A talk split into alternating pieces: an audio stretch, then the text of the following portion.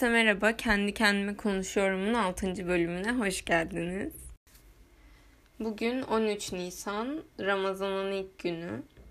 Ee, ben de zamanım geçsin diye konuşup susuz kalıp işleri kendim için zorlaştırmaya karar verdim. Çünkü genel olarak yaptığım şeydir. Bugün size asker çocuğu olmaktan bahsedeceğim. Çok yakından tecrübe ettiğim bir deneyimdir bu. Çünkü ben bir asker çocuğuyum. Benim babam askerdi evet ama şu an emekli oldu. Ben bayağı oluyor hatta. Ben 10. sınıftaydım. Bakayım 5 sene falan olmuş. O yüzden geçmiş zaman olarak bahsedeceğim. Asker çocuğu olmanın normal sürekli tayini çıkan mesleklerden farklı olarak da özellikleri var. Diğer mesleklerden farklı. Yani sadece asker çocuğu olmak değil, asker eşi olmak, asker annesi babası olmak hepsinin farklı farklı özellikleri var. Bu özelliklerin birbirleriyle ortak olanlarından ya da işte sadece asker çocuğu olmaya özel olanlarından bahsedeceğim size bu bölümde. Anlatacağım şeylerin çoğu aslında bu ilk madde altında dönüp duracak. Sürekli şehir değiştirmek. Çünkü tayin çıkıyor biliyorsunuz. Annesi babası tayin çıkmalı mesleğe sahip olan her şeyin yaşadığı, herkesin yaşadığı şeydir zaten. Sürekli şehir değiştirmeye bağlı olarak da arkadaş ortamın bozuluyordu. Bir yerde düzenini kurmuş oluyordun. Arkadaşlarını bulmuş oluyordun. Samimiyet kurmuş oluyordun. Grubuna dahil olmuş oluyordun. Ama tayin çıkıyordu ve gidiyordunuz başka bir şehire. Sonra yeni bir grup, yeni insanlar. Arkadaş ortamı o kadar sıkıntılı bir konu ki zaten küçük yaştaki çocuklar da çok acımasız oluyorlar ve herkes birbirini tanırken sen sonradan gidiyorsun. Yeni gelen öğrenci olarak tırnak işareti yaptım ama görmediniz tabii ki. tırnak içinde yeni gelen öğrenci olarak senin üstünde gözler ve herkese nazaran daha dikkat çekiyorsun bir zaman boyunca. Herkes normal aynı anda gelmiş. Sen sonradan geliyorsun ya bir sene sonra geliyorsun. Hani herkes bir sene boyunca samimiyet kurmuşken birbirleriyle. Tabii bir sene olmuyor genelde. Daha fazla oluyor da. Başka bir maddede çocukluk arkadaşı çok az. Yani benim mesela çok az çocukluk arkadaşım var neredeyse yok. Çocukluk arkadaşın olamıyor çünkü tam olacak şehir değiştiriyorsun ya da benim durumumda ben okulda değiştirdim aynı şehirdeyken.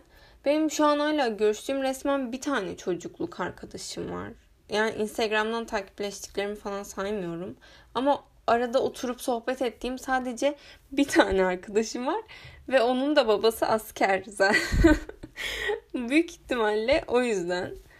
Yani evet tanıdık oluyorsun ama çok yakın ve işte doğma büyüme tanıdığın, aynı mahallede büyüdüğün bir arkadaşın olamıyor. Uzaktan uza hani aa evet ne kadar güzel zamanlardı bir bakayım Instagram'dan acaba var mı Instagram'ı falan diye aklına gelirse birileri o zaman bakıyorsun bulursan da belki yazıyorsun, belki aradaki samimiyet gitmiş oluyor. Çoğu zaman gitmemiş oluyor evet ama yine de aradan zaman geçmiş oluyor. Yani o sevdiğin insanla geçirebilecek bir sürü vakit varken arada geçirememişsin. Yıllar sonra tekrar görüşüyorsun falan. Başka bir madde de akrabalardan uzakta olmak. Benim için akrabayla aynı şehirde olmak aşırı garip bir şey. Çünkü kendimi bildim bileli hiçbir akrabamla hiç aynı şehirde olmadım.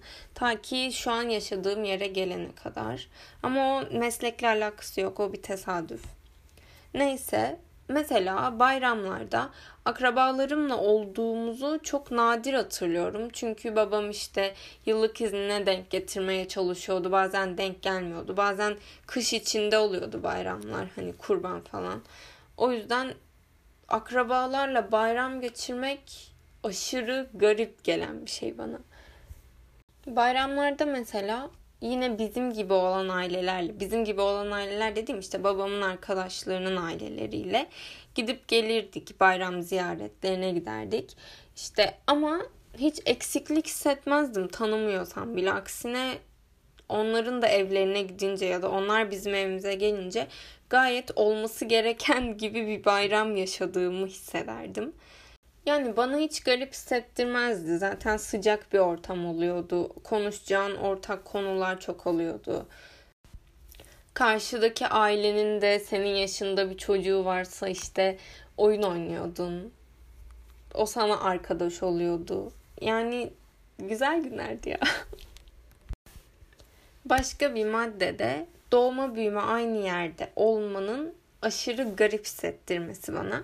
Birisi bana doğduğumdan beri aynı evdeyim, işte doğma büyüme buralıyım falan gibi şeyler söylediğinde empati kurmakta bile çok zorlanıyorum. Düşünüyorum mesela doğduğundan beri aynı ev ayak basıyor, aynı parkeleri görüyor. Sürekli aynı pencereden dışarı bakıyor, sürekli aynı odaya giriyor veya işte doğduğundan beri bu şehirden başka bir şehirde yaşamayı asla tecrübe etmemiş. Mesela bir şehir sallıyorum. Sürekli Bursa'da yaşamış. Yani çok garip. ben e, bizim tayinimizin çıktığı yerlerde işte arkadaşlarım oranın yerlileri oluyorlardı. Oralı oluyorlardı yani. Şey diyordum hani nerede doğdun? Burada doğdum. yani çok sıkıcı geliyordu bana çok sıkıcı geliyordu ve e, bir sürü şeyi kaçırmışlar hissiyatı doğuyordu benim içime. Çünkü bir sürü yer görmüştüm. Bilmiyorum bu bu olayı belki sevebilmekle de alakalı. Evet arkadaşlarımı geride bırakmaktan hoşlanmıyordum. Alıştığım ortamı geride bırakmaktan hoşlanmıyordum. Ama bir taraftan da gideceğim yeni ortam için heyecanlanıyordum da ve göreceğim yeni yerler için. Asker çocuğu olmanın kendimce başka bir özelliği ve çok sevdiğim bir özelliği de askeriyede vakit geçirmekti. Benim okulum askeriyeye çok yakındı ve evimiz de okula uzak olduğu için ben öğle yemeklerine askeriyeye gidiyordum bazen. Babamın her gün gittiği yeri görmek ve orada neler yaptığına, beraber çalıştığı arkadaşlarıyla sohbetlerine şahit olmaya, bazen de babamın arkadaşlarıyla işte bir iki cümle konuşmaya bayılıyordum. Yani işte çocuk olduğum için bana tatlı tatlı bir şeyler soruyorlardı. Çocuk dediğimde işte 10, 11, 12 yaşlarım falan. Askeriye güvenli ortamdı. Kantine gittiğin zaman herkes asker yani asker abiden istiyorsun bir şey ya da askereye girmek için gittiğinde o küçük yerde bir asker abi oluyor. Ya herkes güvenli ve herkesi sanki tanıyorsun gibi hissediyorsun. En azından ben öyle hissediyordum. Ve çok seviyordum gerçekten askeriyeye gitmeyi. Evimiz okula uzak olduğu için e, servisle gidip geliyordum. Servis bazen askereye doğru sapıyordu ve şey yani beni oraya bırakıyordu. Hani baban aradı burada ineceksin anlamına geliyordu servisin askereye doğru gitmesi. Ve o zaman aşırı mutlu oluyordum. Yani çok seviyordum gerçekten. Asker çocuğu olmanın bana kattığı özelliklerden bir başkası da anksiyete, korku, endişe ve biraz fazla olması. Bu korkularımı başlatan zamanı ben hatırlıyorum. Hatta bu korkularımı başlatan olayı bile hatırlıyorum. Küçükken babam eve gelince bizim evde bir hareketlenme oluyordu. Kardeşim de ben de işte küçük çocuklardık. Ee, babam geldi diye seviniyorduk yani. Ve yine öyle günlerden biri ben 6-7 yaşlarındayım. Babam eve gelene kadar bir şekilde işte yiyerek, yatarak, kardeşimle oynayarak, çizgi film izleyerek, anneme saçma sapan sorular sorarak gayet normal bir çocuk gibi bir gün geçirmişim. Babam eve geliyor ve ben sevinçliyim gayet. Elini yüzünü yıkayıp bizimle oturmasını ve bize gününü anlatmasını bekliyorum babamın. İşte babam elini yüzünü yıkarken de odaları geziyorum. Sevinçliyim, havaya girmişim, enerjim yükselmiş. Sonra babam altında kamuflaj mıydı, yeşil miydi, yalan olmasın. Evde giydiği şey bile kamuflajdı herhalde. Gerçi ben de öyle hatırlıyor olabilirim. Çok emin değilim ama. Ee, üniforma değil ama babam çünkü üniformasını çıkarmadan salona gelmiyordu. Üstünde de hafif açık lacivert bir tişört var. Kanepede oturmuş annemle konuşuyor babam. Beden dilini de kullanıyor böyle ellerini falan işte. Ben de gidip pıtı pıtı yanına oturuyorum babamın. Babamı dinlemeye başlıyorum. Mutlu mutlu dinliyorum babamı. Sonra gözlerim babamın ellerine kayıyor. Ve o an gördüğüm şey bence şu anki anksiyetelerimin sebebi. Çünkü geriye doğru korkularıma dair hatırladığım ilk şey bu. Ne görüyorum peki babamın ellerinde? Babamın elleri böyle soyuk soyuk olmuş. Derisi soyulmuş yani. Ama parça parça. Ve kanman da yok yani. Sadece ellerinde deriler soyulmuş ama fiziksel bir sebepten olduğu da aşikar yani. Öyle dönemsel deri değiştirme falan gibi bir şey değil. Yara soyulması olmuş babamın avuçlarının içi. O an hissettiğim duyguyu hatırlayınca gözlerim doluyor hala. Müthiş bir farkındalık, onunla beraber gelen müthiş bir hüzün, yani müthiş dediğim aşırı büyük. En azından 6-7 yaşındaki bir çocuk için bence anlatamıyorum yani gerçekten. Farkındalık da şöyle, e, babamın elleri bir şey yüzünden soyulmuş ve babama zarar gelmiş diye düşünüyorum. Yani demek ki babamın da canı acıyabilir. Babam da zarar görebilir. Babam da insan tabii ki. Bunu fark ediyorum. O zamana kadar babalara bir şey olmaz sanan ben babamın ellerini o halde görünce tüm dünyam değişti.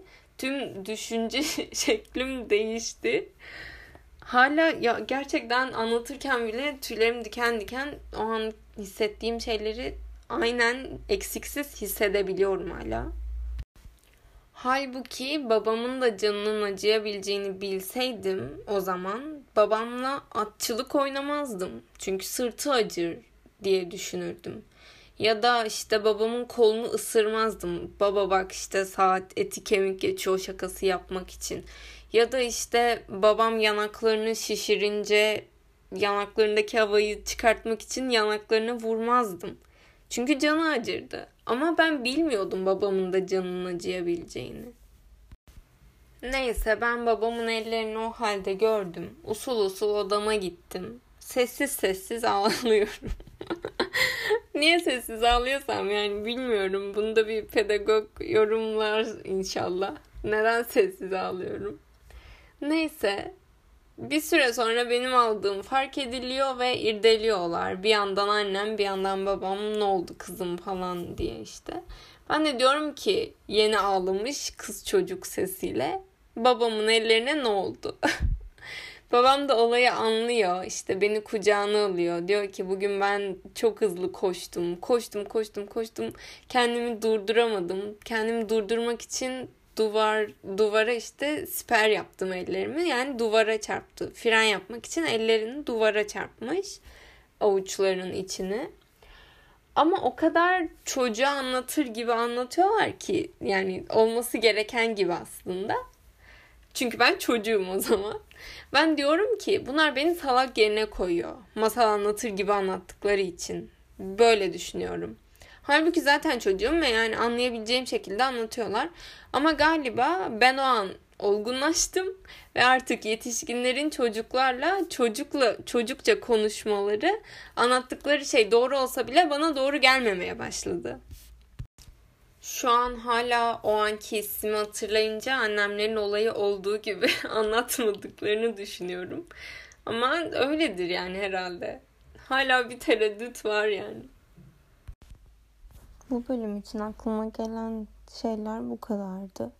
Biliyorum biraz enerji düştü çünkü birkaç saniye öncesinde yüksek enerjili olarak dinlediğiniz kısım iki ay önce falan kaydedildi. Ve ben sürekli erteliyordum. bu bölümü yapmayı kapatmayı en azından erteliyordum. O yüzden şu ana kadar yaptığım kısmıyla yayınlamayı tercih ediyorum. Hazır dün de babalar günüyken bu bölümde babalar günü özel bölüm olsun dedim.